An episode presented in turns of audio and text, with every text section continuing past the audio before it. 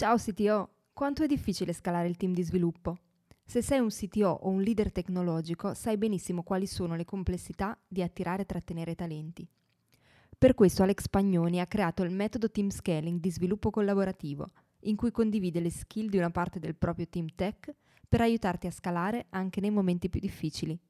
Per saperne di più vai su www.teamscaling.it, scritto www.teamscaling.it www.it.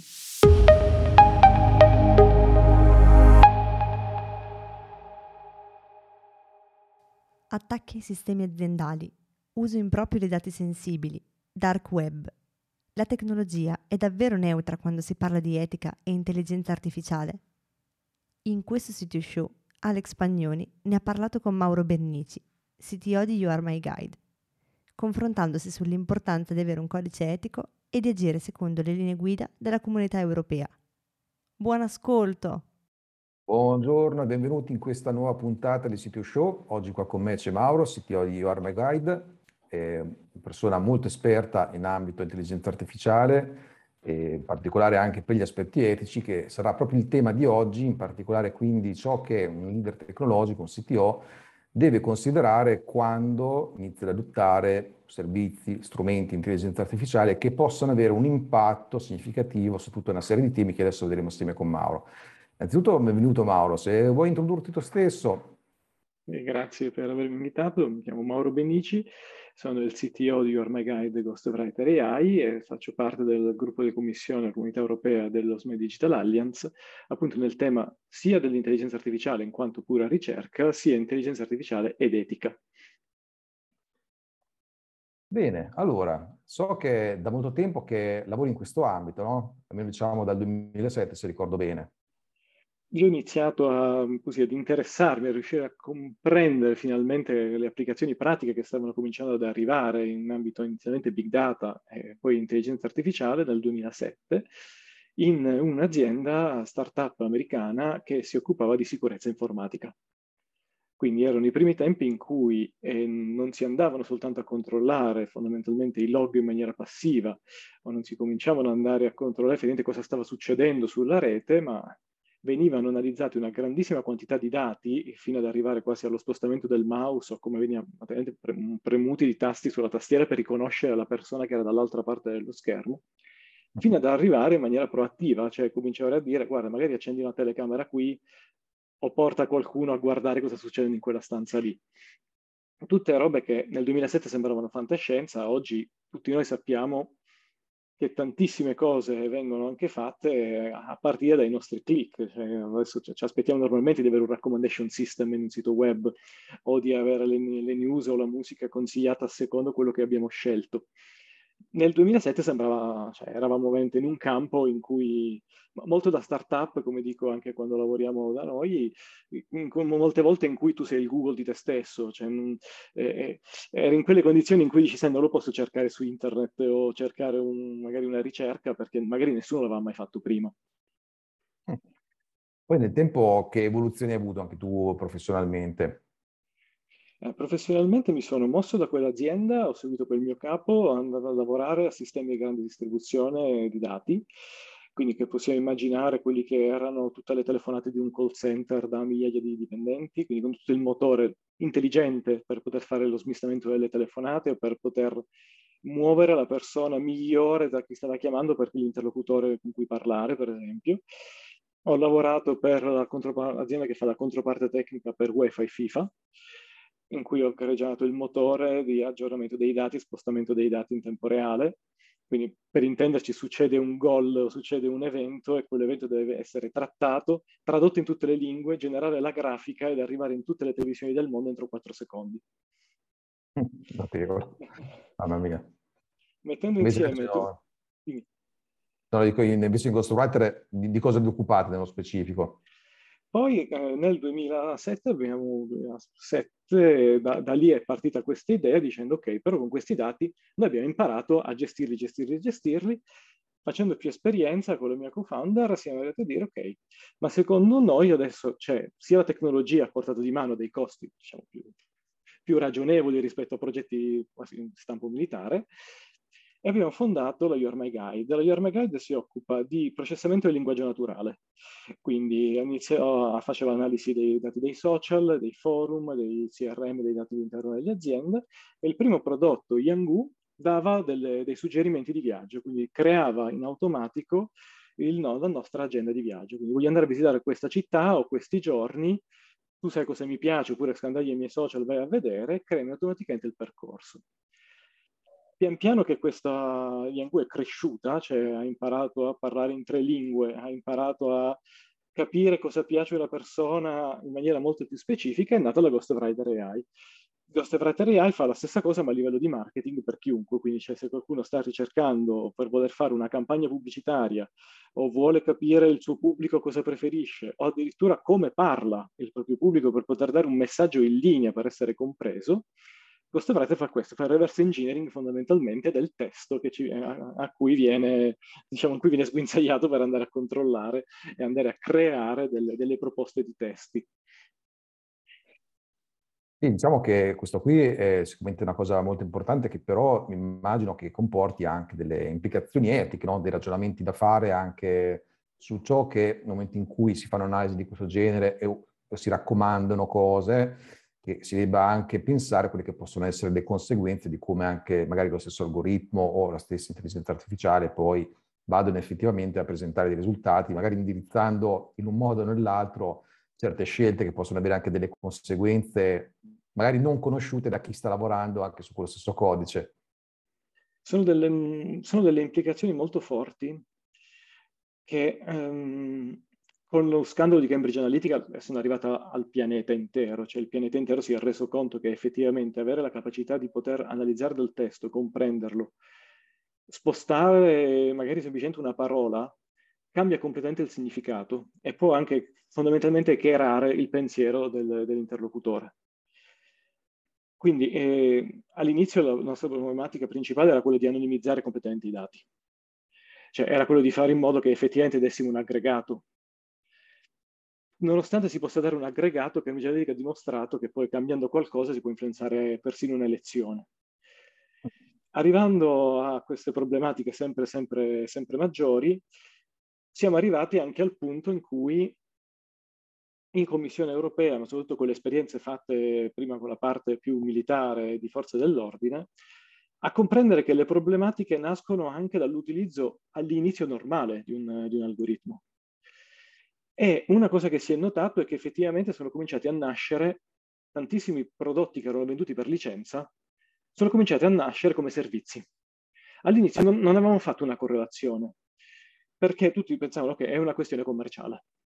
Cioè, se ti vendo qualcosa rispetto a darti un servizio, è perché il servizio magari devi ripagarlo ogni anno.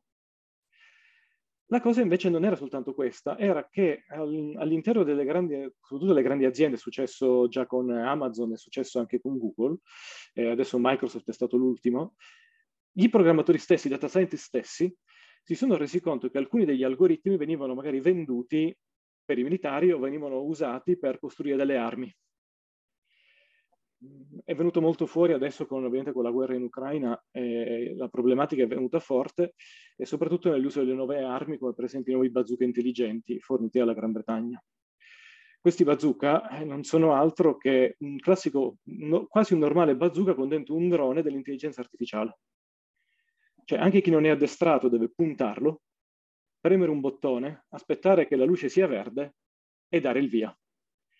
Sarà il bazooka stesso che avrà, a seconda dell'arma con cui è caricato e a seconda il, il velivolo cioè, o il, il, carro armato, a seconda del tipo di, di bazooka che ha riconosciuto, a decidere quale sarà la sua forza, la sua velocità, il suo punto di impatto, per fare il maggior numero di danno possibile. Chi aveva progettato tutto questo l'aveva fatto per eh, le automobili a guida autonoma, l'aveva fatto per riconoscimento delle targhe, eh, quindi materialmente aveva, fa, aveva, utilizzato le sue conoscenze per uno scopo e questo scopo è stato completamente usato in un altro modo. Questo ha portato delle proteste, ha portato degli scioperi e per esempio Amazon ha diviso in due le aziende. Quindi ad, oggi l'azienda AWS che si occupa di riconoscimento, tutta la parte di recognition, continua a lavorare per per Amazon fondamentalmente, mentre un'altra azienda ha lo scopo di creare i propri algoritmi per lavorare con il governo, con l'esercito.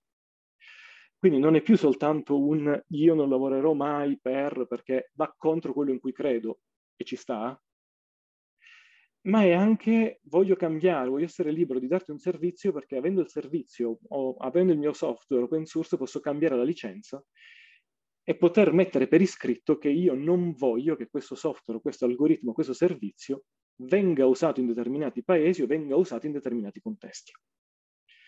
Che è una cosa che fino a dieci anni fa nessuno si era mai posto effettivamente questa problematica. Al massimo erano le, le regolamentazioni del governo che ti dicevano non puoi vendere questo software in queste aziende o non puoi vendere questo software a questi paesi.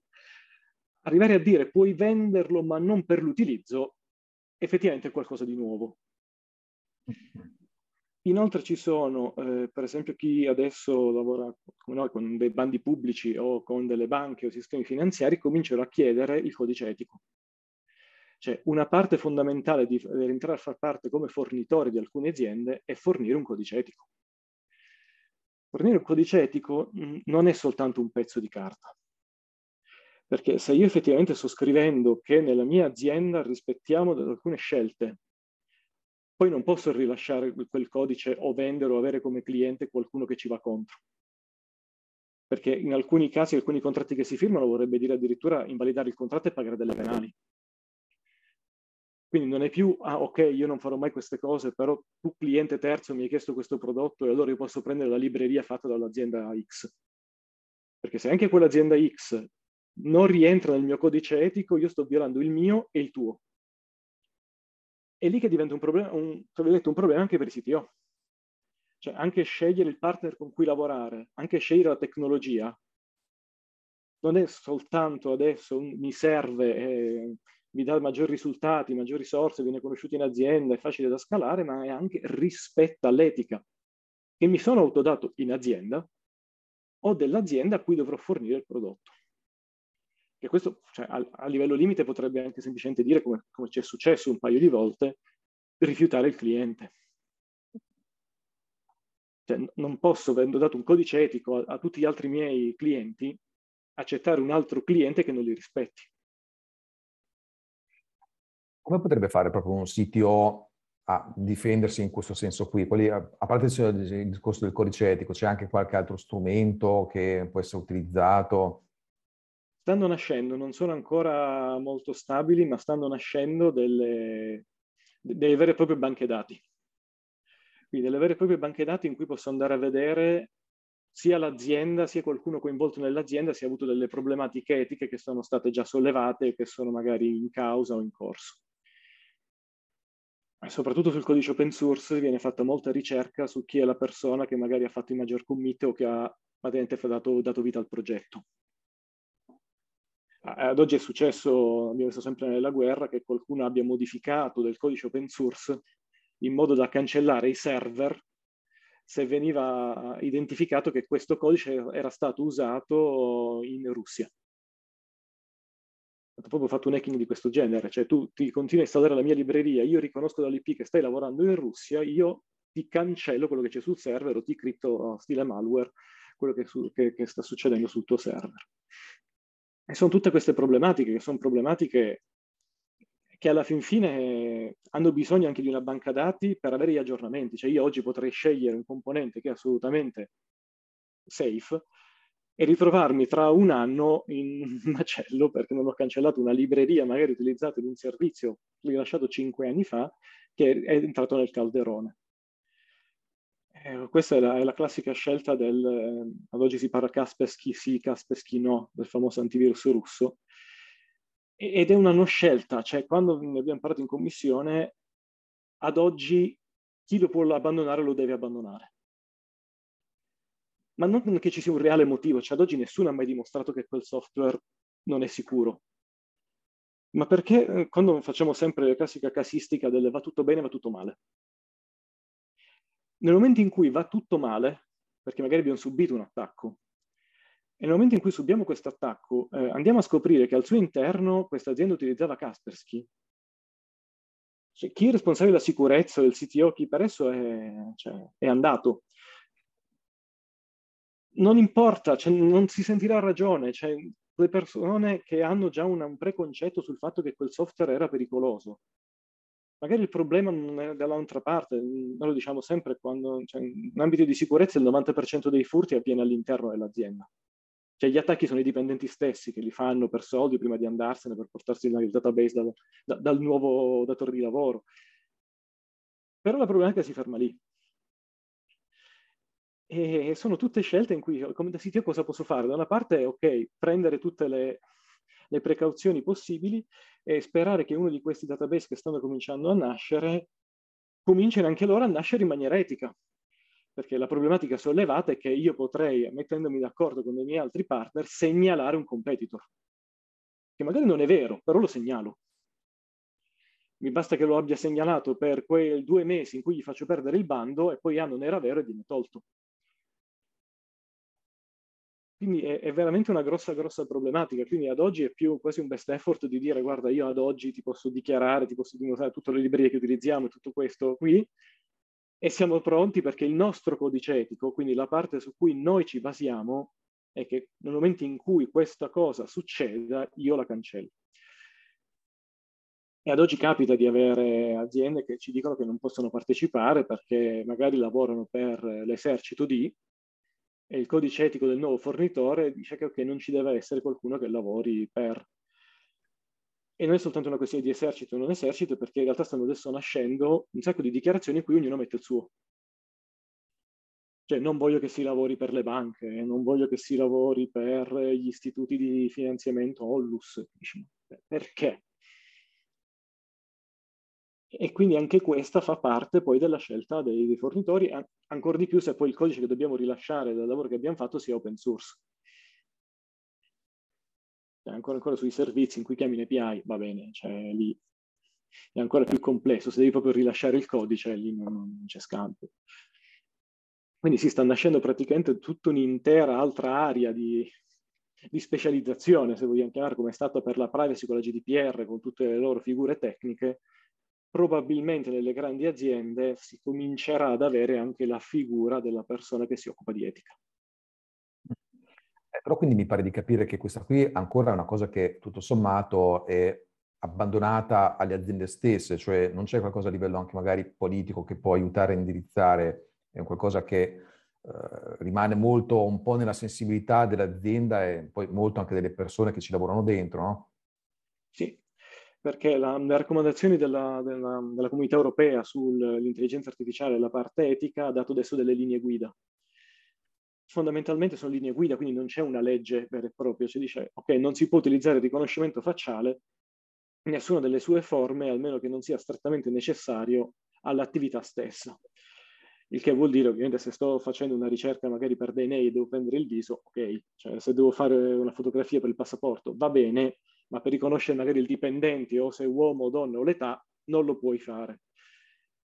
La comunità europea soltanto, ha soltanto messo e detto, ok, se voi lo fate, non potete più partecipare ai nostri bandi, non potete più partecipare ai nostri finanziamenti, non potete più partecipare, ma non c'è ancora una legislazione forte, anche perché per scelta la comunità europea non mette veti.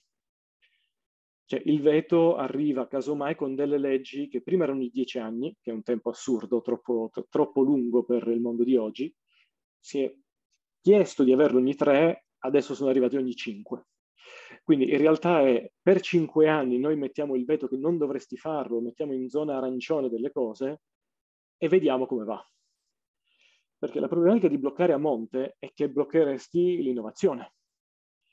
Cioè, ad oggi neanche la comunità europea sa come verranno utilizzate determinate tecnologie, cioè nessuno si, si era mai aspettato un Cambridge Analytica. Cioè sapevano che i dati venivano analizzati, ma usarli in quel modo si è arrivato al punto in cui si è accesa la lampadina rossa e dice no, questo proprio deve essere assolutamente bandito.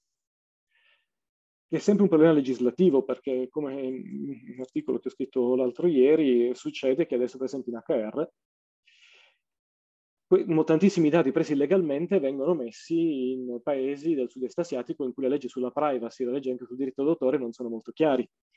Quindi è come dire, ok, in Europa so che non posso farlo, Però se c'è un'azienda che lo sta facendo da un'altra parte, io chiedo solo una consulenza dicendo ma questa cosa secondo te va bene o no? L'altra parte mi dice va bene o no, e alla fine, tra virgolette, lo sanno tutti e due che non va bene. Quindi stanno anche nascendo tutta una, una, fondamentalmente quasi una blacklist di aziende per dire che se hai tra i fornitori anche quella azienda, quell'azienda è risaputa perché sta vendendo delle informazioni ottenute in maniera illegale. Chiaro. Ma dove si trovano queste blacklist, giusto per intenderci? Sono pubbliche su internet?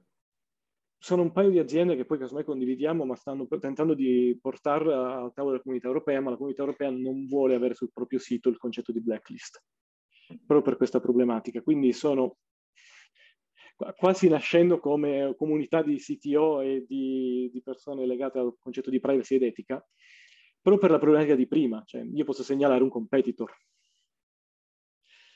Ah, chiaro. È ancora una zona nata da troppo poco, diciamo, per avere già una sua fisionomia. Probabilmente ne sapremo di più fra circa due o tre anni, quando saranno passati cinque anni dalla, dalle prime ratificazioni delle raccomandazioni della comunità europea e si cominceranno a prendere effettivamente i primi provvedimenti seri per poter dire questa operazione non può essere fatta. Tra cui c'è quella anche di dover dimostrare col codice open source persino in un servizio. Cioè oggi aspettiamo un cloud che fa delle cose, la comunità europea potrebbe chiedere che vuole l'accesso a quel codice per controllare effettivamente cosa sta girando lì dentro. Dal tuo punto di vista, no? se vogliamo appunto considerare il tema di base no? è fondamentalmente la tecnologia, no? quindi eh, applicata nell'intelligenza artificiale, dal tuo punto di vista, quindi la possiamo considerare neutra la tecnologia oppure no in effetti? No, ma secondo me la tecnologia è assolutamente neutra. Cioè, io penso che chi si è ritrovato il proprio algoritmo a sparare attraverso un bazooka in realtà voleva semplicemente evitare degli incidenti, sono due livelli completamente diversi. Eh, questo di chi vende i dati in HR in realtà è nato per facilitare il lavoro del, dei selezionatori. Cioè una macchina che automaticamente legge il curriculum e va a trovare le correlazioni e prepara le mail magari da inviare alle persone con cui tu hai lavorato per chiedere un feedback. Cioè l'intento in cui è nato è stato assolutamente tranquillo, cioè automatizzare il lavoro, renderlo più snello, renderlo più, più furbo. Dall'altra parte chi l'ha completamente utilizzato in maniera strufaldina fino ad arrivare all'apoteosi che ad oggi ci sono dei servizi che si possono trovare sul dark web in cui viene chiesto a qualcuno di modificare i propri dati su LinkedIn o sui vari forum o sui vari social in modo da risultare prima in queste piattaforme di selezione, quindi fare proprio l'hacking del curriculum. Cavolo. Ecco. il concetto è lo stesso, cioè immaginiamo se noi abbiamo un algoritmo che va a leggere un curriculum per dargli un punteggio. Io faccio un altro algoritmo che ne genera tanti modificandoli fin quando il primo algoritmo non, non mi dice che sto salendo. Che eh, gli algoritmi è un bel problema perché comunque al di là che è difficile poi fare in modo che questi algoritmi non abbiano dei bias, no? tanto si è visto anche per dire in quelli di riconoscimento facciale, del colore della pelle, che comunque eh, per tanti motivi tendevano a sfavorire ad esempio le persone di colore e soprattutto anche le donne peraltro, no? cioè è veramente complesso in questo ambito mm, trovare un modo per far funzionare in modo buono, appunto che sia neutrale, però appunto già ci ha risposti non lo sono questi algoritmi. Come, sì, ne possiamo eh, uscire da, da, questo, da, questa cosa qui? Per eh, chi infatti, gestisce appunto tecnologia? La parte delle tecnologie è semplicemente quando succederà, se mai succederà la problematica, dimostrare che si è sempre lavorato al meglio. Sono sempre processi che si fanno dopo. Quindi come quando è successo con Amazon che si è venuto fuori che stava vendendo i dati all'azienda in cui avrebbe, aveva detto a cui non avrebbe mai venduto, è lì che è successa la problematica. Cioè chi è stato assunto dice che specificatamente lui aveva chiesto di che questi algoritmi non fossero usati per altri scopi se non quelli del cloud pubblico. Quindi è lì che è nato il problema. Cioè se io avessi fermato dicendo quello che sto facendo verrà anche utilizzato per qualunque scopo possibile e immaginabile che sono libero di accettare o non accettare. La problematica è nata dopo. Quindi molte volte adesso sta succedendo il contrario, cioè è successa una problematica come c'è stato un danno di sicurezza, un, danno, un furto di big data, qual è il processo che si fa a ritroso? È ma tu hai preso tutte le precauzioni possibili per cui questo non fosse possibile e lì si va anche a controllare se magari hai rispettato il tuo codice etico o le linee guida della comunità europea. Perché po- è difficile pensare che possa entrare in un'azienda e dire vengo a controllare che tu stia lavorando correttamente o che il tuo algoritmo effettivamente non abbia dei bias. Quindi sono tutti lavori che vengono fatti quasi al contrario. Quindi in realtà il lavoro del CTO è un lavoro per dire ok, se io sto lavorando bene, non, non ho comprato dati sul dark web, se c'è un bias abbiamo tentato di metterlo a posto, quindi è, un, è il normale lavoro che viene fatto e che quello che viene fuori che non tutte le aziende lo fanno, lo fanno in questo modo. Noi in Ghostwriter è successo un cliente che ha, ha tentato di corromperci. Cioè, proprio così, cioè, brutale, senza fare giri di parole. Cioè, siccome noi gestiamo i dati per delle banche, gestiamo per altri istituti, questo cliente si è presentato dicendo, ah, lo voglio fare anch'io, e quanti soldi volete per poter accedere ai dati di, quella, di quell'altra azienda. Noi siamo una startup molto piccola ed è finita così, ma un'azienda di migliaia e migliaia di, di persone visto che il 90% dei furti avviene in azienda, anche quella è una grossa problematica. Cioè, potenzialmente qualcuno potrebbe copiare su una chiavetta dei dati a cui ha avuto accesso e rivenderli. E quindi anche quello, come la GDPR adesso ci dice, quando noi abbiamo dei dati personali dobbiamo anche dire da dove li abbiamo ottenuti. Cioè quel, quella piccola postilla dal dove li abbiamo ottenuti si riferisce a questo. Cioè non basta dire, ah non lo so, ma me li hanno dati, era prima della GDPR, erano lì, perché è lì che arrivano poi le compravendite dei banche dati. Noi non possiamo effettivamente dimostrare come li ho avuti perché magari li ho avuti in maniera fraudolenta. E quindi sono dei punti in particolare a questo punto che un CTO dovrebbe tenere proprio in attenzione proprio anche per documentare di aver fatto bene il lavoro perché se la logica è aspettiamo che ci sia un incidente e diamo per scontato che esatto. potrebbe esserci, no? Allora a quel punto, eh, poi come dici tu, è bene che si possa dimostrare di aver lavorato bene. Quindi adesso a parte il GDPR, no, che chiaramente ci dà tutta una serie di linee guida, eccetera, c'è anche qualcos'altro di cui bisogna fare particolare attenzione o di avere particolare cura, modo di documentare delle cose? Non so, è il modo standard di creare un diario, un diario, del progetto, cioè quindi proprio avere tutta una parte in cui viene detto si è fatta la riunione, ok, chi partecipava, dove si trova, quindi la gestione documentale del, del, effettivamente del progetto, anche con poche note, ma anche per sapere chi ha lavorato esattamente, chi ci ha messo mani, chi ha fatto il documento, cosa si è deciso, perché si è deciso in questo modo, magari mettendo anche i link da dove si è presa la notizia legale o da dove è arrivata la mail dell'avvocato, cioè la, la classica cosa di poter ricostruire. Noi abbiamo fatto questa scelta perché sono due righe, però se poi bisogna riandare a ridimostrare al contrario un lavoro di tre anni, poi non è sempre facilissimo. E adesso questo sta diventando, soprattutto in alcuni ambiti, in alcune, con alcune aziende, sta cominciando a diventare predominante. Mm. Perché si dà per scontato che la tecnologia ci arrivi. Non è più come 30 anni fa in cui c'erano molti limiti di cui questo non lo possiamo fare, eh, questo non si può fare, questo lo puoi fare solo se non sei un determinato sistema operativo, eh, questo ti serve tot. Cioè, ormai con la tecnologia, se proprio non è avanguardia, anche tra piattaforme cloud e progetti open source, qualcosa insieme che funzioni lo ci si mette. Adesso il problema è, sì, ma devi farlo anche in una maniera che sia A documentata e B che rispetti il tuo codice etico se hai deciso di averne uno. Perché poi posso anche dire, guarda, io non ce l'ho il codice etico, da me chiunque venga eh, lo accetto e faccio qualunque cosa. Ok, è un, una tua scelta aziendale, liberissimo di poterlo fare, però ti perdi adesso nuovi contratti, nuovi bandi, nuove possibilità di finanziamenti perché lo richiedono ed è una scelta forte. Alcune, cioè, se qualcuno non rispetta un codice etico negli Stati Uniti c'è la galera. Cioè, non rispettare il proprio codice etico è un reato penale. Cioè, equivale ad aver firmato un contratto.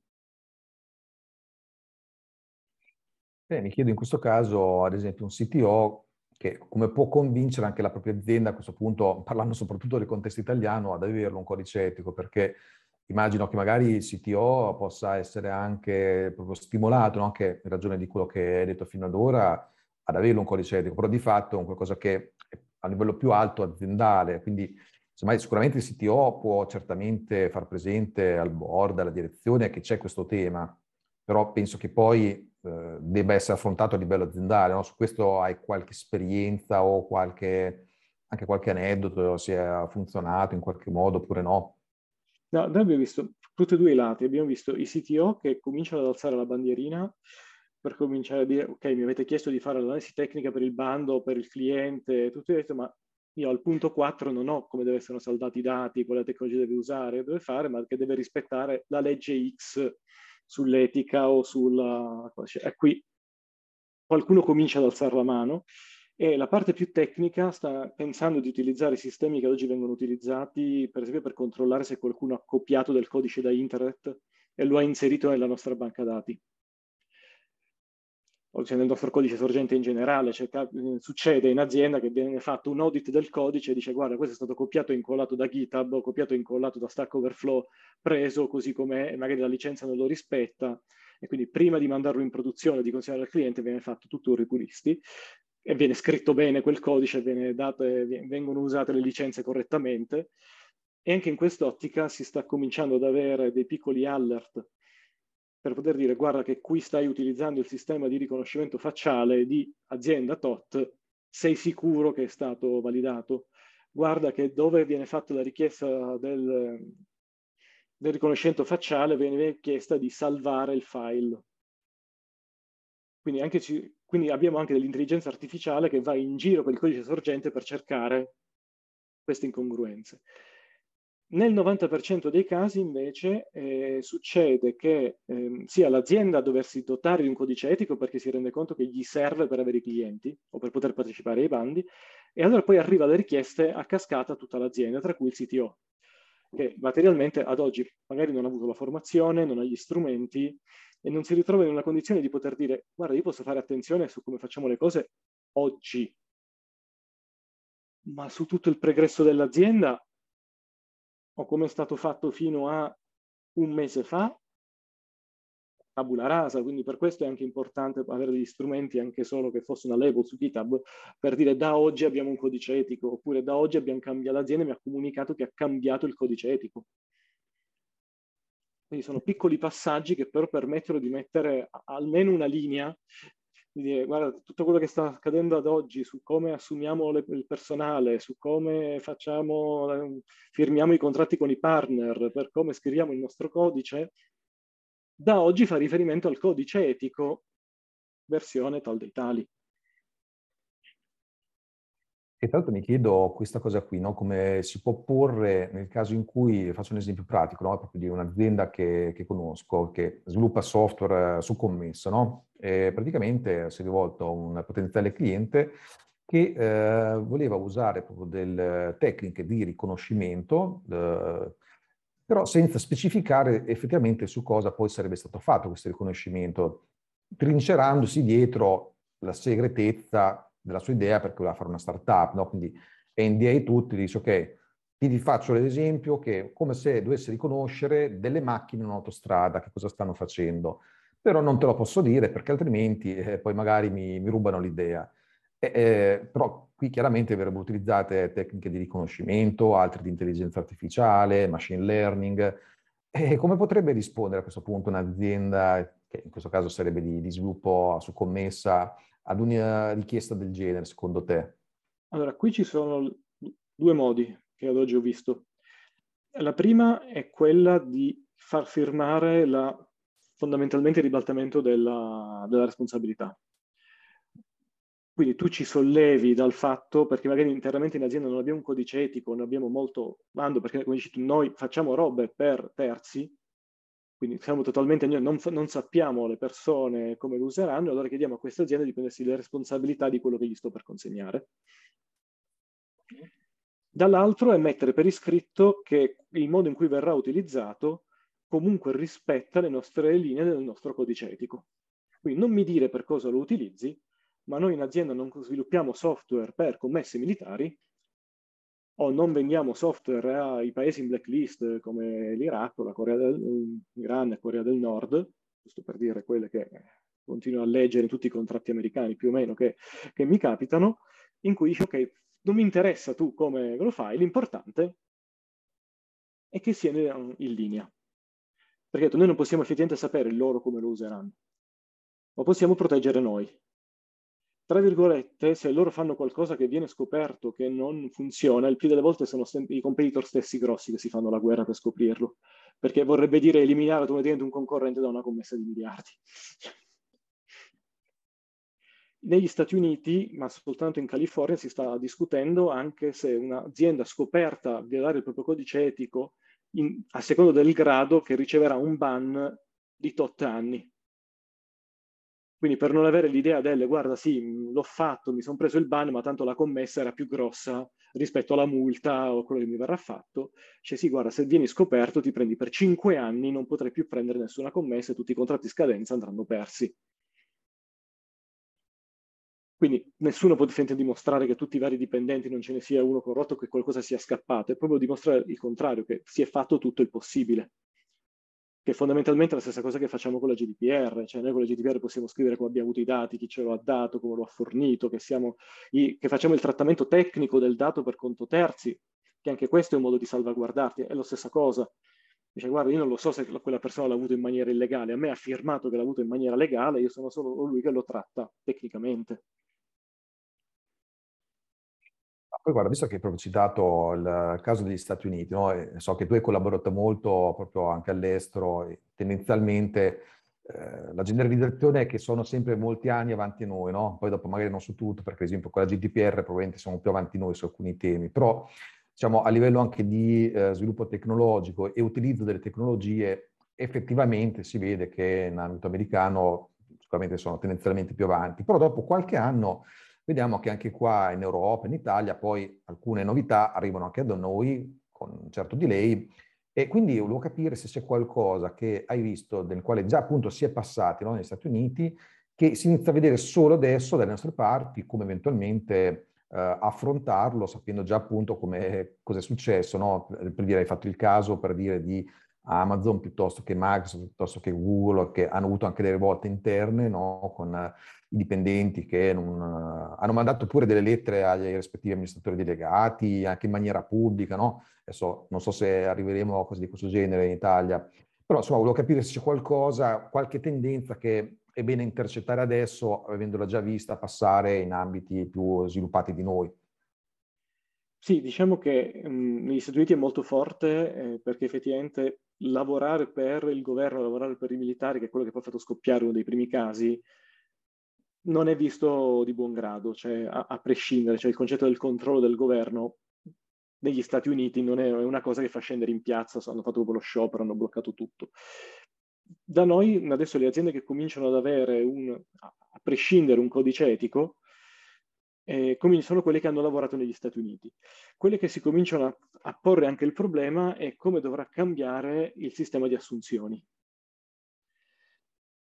anche negli Stati Uniti c'è stato un concetto, come lo possiamo prendere come se fosse stato il greenwashing. Quindi tutte le aziende hanno capito che essere sostenibili, che essere, fare, era bello, tutti si sono fatti l'home page nuova dicendo che lo facevano, ma che in realtà sotto sotto non lo hanno fatto. In realtà sta succedendo la stessa cosa con l'etica, molti stanno facendo i codici etici, stanno facendo tutte le fondazioni, stanno facendo formazione, ma solo per poter accedere a qualcosa e sotto non accade il problema grosso che è successo è arrivato con, con, le assunzioni. Quindi una cosa che so per certa che in Italia già alcune aziende stanno cominciando a fare è prestare attenzione al processo di HR sul passato della persona che stanno andando ad assumere. Perché in maniera non tanto bella, ma negli Stati Uniti l'ultima cosa che sta succedendo è il dire non lavoro con la tua azienda perché un C-level o un manager della tua azienda è una persona che ha lavorato in Cambridge Analytica, quindi non poteva non sapere che stava succedendo quello. E questo è qualcosa che già in Italia sta succedendo. Quindi è qualcosa a cui ci si sta preparando, è qualcosa a cui ovviamente stiamo aspettando una legge un po' più chiara o anche delle metodologie più chiare come la GDPR che ci ha dato, cioè fondamentalmente la GDPR io potrei farla con dei report scrivendo questo dato l'ho preso, l'ho preso, ma sono abbastanza standardizzati, ci sono degli esperti che hanno fatto della formazione, ci sono delle leggi.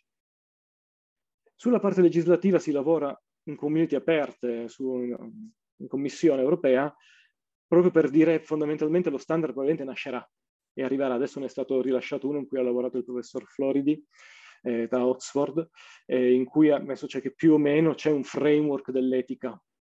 Quindi ci sono delle linee guida da, da seguire, ci sono un minimo di schedari, un minimo di cose da andare a curare, ma è uno dei primi tentativi di dire ok, abbiamo visto che in Europa, per come ragioniamo noi europei, ci sono delle cose che magari statunitensi non comprendiamo, ma ci sono delle cose nostre che sono assolutamente necessarie. Quindi sta nascendo da questo professore italiano che insegna a Oxford questo primo framework. Le aziende stanno cominciando a dargli un'occhiata perché sappiamo benissimo come va, probabilmente fra un anno o due anni arriverà la legge e poi ci sarà la corsa per riuscire a mettersi a posto. Ma fin quando la parte di documentazione, ok, la si scrive, se invece ho assunto del personale che poi potrebbe avere delle problematiche, lì è più complesso e lì si entra in questione di GDPR, di discriminazione, perché poi si arriva al rovescio della medaglia, cioè io discrimino un'intera azienda perché ho assunto una persona che lavorava in un'azienda, che, ma quella persona magari è assolutamente innocente, non può essere utilizzato per discriminare, ma se abbiamo fatto un sistema di intelligenza artificiale per schermare i curriculum delle aziende, verrà trovata quella persona e verrà discriminata. Molto interessante questa cosa qui delle assunzioni perché, ad esempio, se pensiamo alle tech companies, quelle in particolare che ne so, scale up, quelle che ricevono tanti investimenti, le vediamo molto affannate proprio ad assumere di continuo figure di ogni genere, no?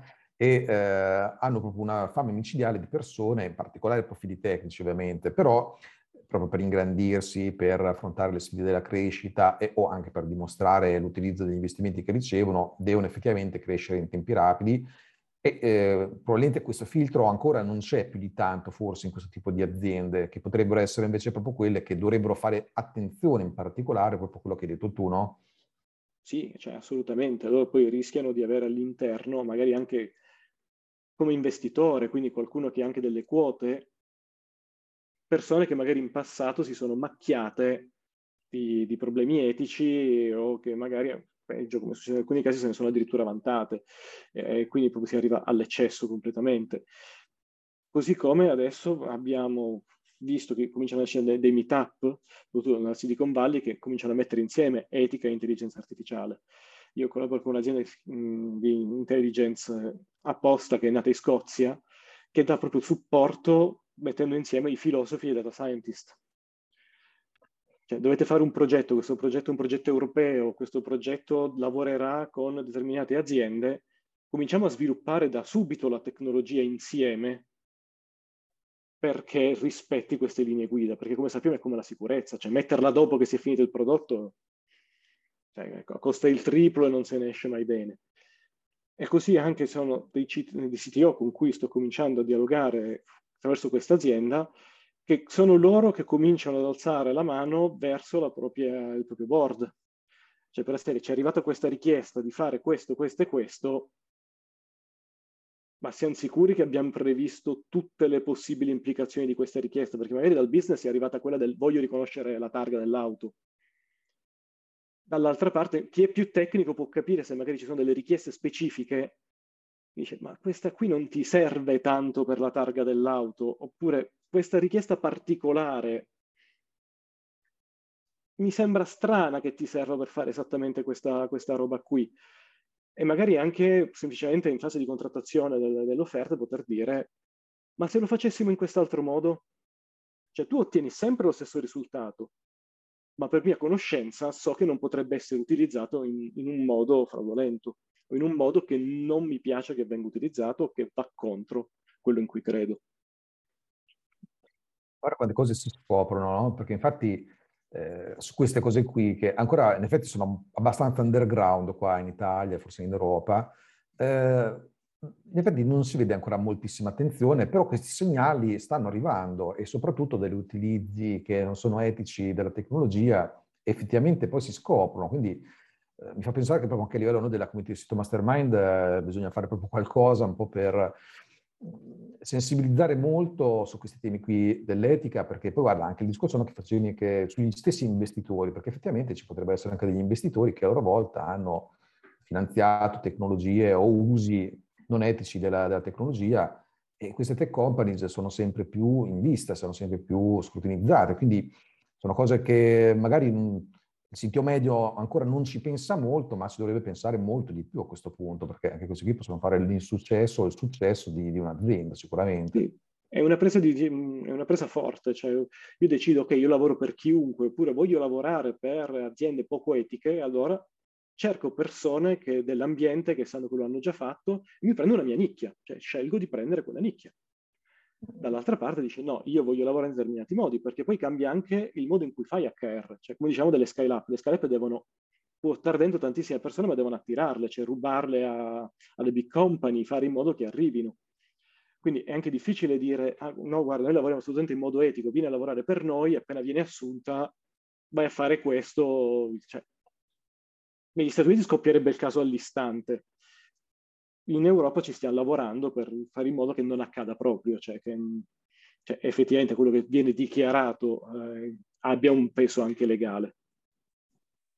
Molto molto interessante, penso che io stesso nella mia azienda introdurrò qualche clausola proprio sui temi etici con i miei stessi clienti a questo punto, perché effettivamente in alcuni casi sviluppando anche per conto di, di altre persone, di, di, altre aziende, non sempre è chiarissimo per forza quello che si sta sviluppando, infatti. Già porsi più domande. Da, sì, da noi è stato addirittura che eh, nessuno dei clienti con cui lavoriamo era all'interno del contratto stesso. Cioè, se la nostra azienda non avesse già fatto questo, avesse clienti, noi eravamo già esclusi alla gara. Quindi non mm. potevamo neanche partecipare alla gara. Dice perché noi non vogliamo un'azienda che si ripulisce perché deve partecipare alla gara. Vogliamo qualcuno che ci creda. La cosa divertente è stata che abbiamo ricevuto una telefonata per partecipare alla gara e ci hanno detto avete otto ore per mandarci il vostro codice etico. Ecco. Proprio per dire non ve lo scrivete nel weekend perché non ce lo avete. Sì. No, infatti, un bel trick questo. Senti, ti volevo chiedere, prima di, di, chiederti quali sono delle risorse che, che, vuoi consigliare, se c'è qualcos'altro secondo te che mh, CTO, comunque figure leader tecnologici, dovrebbero sapere o qualcos'altro che vuoi aggiungere su questi temi che secondo te vale la pena far presente, ecco. No, a me piace tanto, eh, che è una cosa, cioè, mi appassionato di storia, cioè, eh, diciamo, una delle risorse anche così io sono sulla storia americana, eh, sono delle belle storie perché penso che per poter parlare anche con gli Stati Uniti bisogna entrare nell'ottica di conoscere la loro storia. Perché da europei ci sono cose che per noi sono assolutamente inconcepibili, eh, mentre per loro hanno una radicata storia. E quindi anche leggere i libri, ho scoperto un, un signore che si chiama Frederick Johnson, che era uno schiavo, persona nata schiava, a cui viene insegnato a leggere e scrivere intelligentissima, eh, diventa poi autodidatta, scappa e scrive un libro. E scrive un libro perché, eh, perché materialmente le persone negli Stati Uniti non avevano mai visto uno schiavo. Dice, come è possibile? È possibile perché materialmente con la vittoria alla secessione Lincoln aveva detto non ci devono essere più schiavi non ci devono essere più schiavi vuol dire eh, che però gli schiavisti del sud dicevano noi non vogliamo rilasciare la nostra forza lavoro. E allora sono arrivate quasi a un compromesso dicendo ok, tu puoi continuare ad averli, cioè proprio da allevamento, cioè parole brutali, da allevamento, tutti gli schiavi tu te li puoi tenere, non li puoi fare più uscire, cioè devono restare all'interno di dove stanno lavorando, ma tutti i loro figli sono schiavi. La tratta non c'era più, quindi non si potevano più andare a prendere quei galeoni e deportarli in America. Lincoln muore, il suo vice per fare la pace in realtà era un sudista, quindi la schiavitù continua. Questa persona scappa e dice guardate che noi non siamo dei subumani, siamo degli esseri umani esattamente come voi, come le altre persone di colore che sono libere, e per farlo lui, quando deve scappare dagli, dagli Stati Uniti, va in Inghilterra, in Irlanda, poi va in Europa, in quel momento nasce una tecnologia, nasce la fotografia. Come diciamo la, te- la tecnologia neutra, no? nasce la fotografia. Allora lui cosa fa? Capisce che la fotografia è meglio della propaganda di come venivano ancora disegnati, come ancora nei film degli anni 60, nei cartoni degli anni 60, con i labbroni grossi, tutti sporchi. Dice no, io sono la persona che si veste da britannico, aveva tutto lo stile di tutto punto come se fosse un lord inglese, torna negli Stati Uniti e lui si considera che sia la persona più fotografata del XIX secolo. Cioè lui faceva le fotografie di se stesso e poi le mandava le mandava ai convegni, le mandava le cose dicendo fa, io sono uno schiavo, ho scritto un libro, sono un giornalista, sono stato senatore ed è stato il primo candidato vicepresidente degli Stati Uniti. Dice, se qualcuno ti fa un disegno, io ho una foto, vengo poi io a parlare al comizio. E sono delle cose che dici, ah ok, quindi il problema di cos'è la tecnologia se l'era già chiesto qualcuno nel 1880. Pensa. E sono cose interessanti perché effettivamente andiamo a vedere che molte domande che ci facciamo, tante altre persone se le erano fatte in merito alla loro tecnologia. Quindi a quando è arrivato il treno, a quando è arrivata la fotografia, a quando è arrivata la radio. Mentre molte volte siamo, cioè, tendiamo, essendo nel nostro quotidiano, nel nostro, nel nostro tantram quotidiano, la nostra tecnologia, a considerarla una problematica moderna. Vero, vero. No, non lo è. Cioè, se, lo, se l'erano già chiesti già da 200 anni fa circa, c'è qualcuno che già si faceva queste domande ed è anche molto interessante andare a leggere i loro libri per andare a vedere che sì, possiamo scambiare fotografia con intelligenza artificiale di riconoscimento facciale, ma non ci andiamo molto lontani. A questo punto c'è qualche risorsa attiva da consigliare? Allora, io ho consigliato, c'era tra Breve Storia degli Stati Uniti, che secondo me è un libro, un libro che vale, Piccole Verità, che è un'altra storia su, sugli Stati Uniti. I libri del professor Floridi, secondo me, sono validissimi perché parlo proprio di intelligenza artificiale ed etica ed è il professore che poi ha creato questo framework. Se invece volete vedere un, un libro scritto dalla mia co-founder, che è Marketing Artificialmente Intelligente, è come si può utilizzare l'intelligenza artificiale per fare marketing in modo etico. Quindi tutti i casi in cui possiamo fare recommendation system, possiamo andare in newsletter, possiamo, ma che non dobbiamo per forza tracciare le persone, non dobbiamo per, so, per forza avere i loro dati personali, non dobbiamo per forza appoggiarci a queste aziende, dicevamo, da altre parti per avere dati che stanno fuori dall'idea. Quindi secondo me, anche per capire cosa spinge gli Stati Uniti a comunicare in determinati modi ad essere sempre avanti, secondo me già i libri sulla storia degli Stati Uniti sono molto interessanti per esempio scoprire che loro sono stati i primi al mondo a dire che se un imprenditore fallisce, fallita l'azienda, non deve finire in carcere l'imprenditore. Sono stati i primi nella storia a farlo. Ed è per quello che da loro è nato molto prima questa cultura del rischio. Cioè, in Europa, è come negli Stati Uniti, fino a un minuto prima dell'approvazione della legge, se fallivi, l'imprenditore era fallito. Passava la vita in galera o a ripagare tutti i suoi debitori.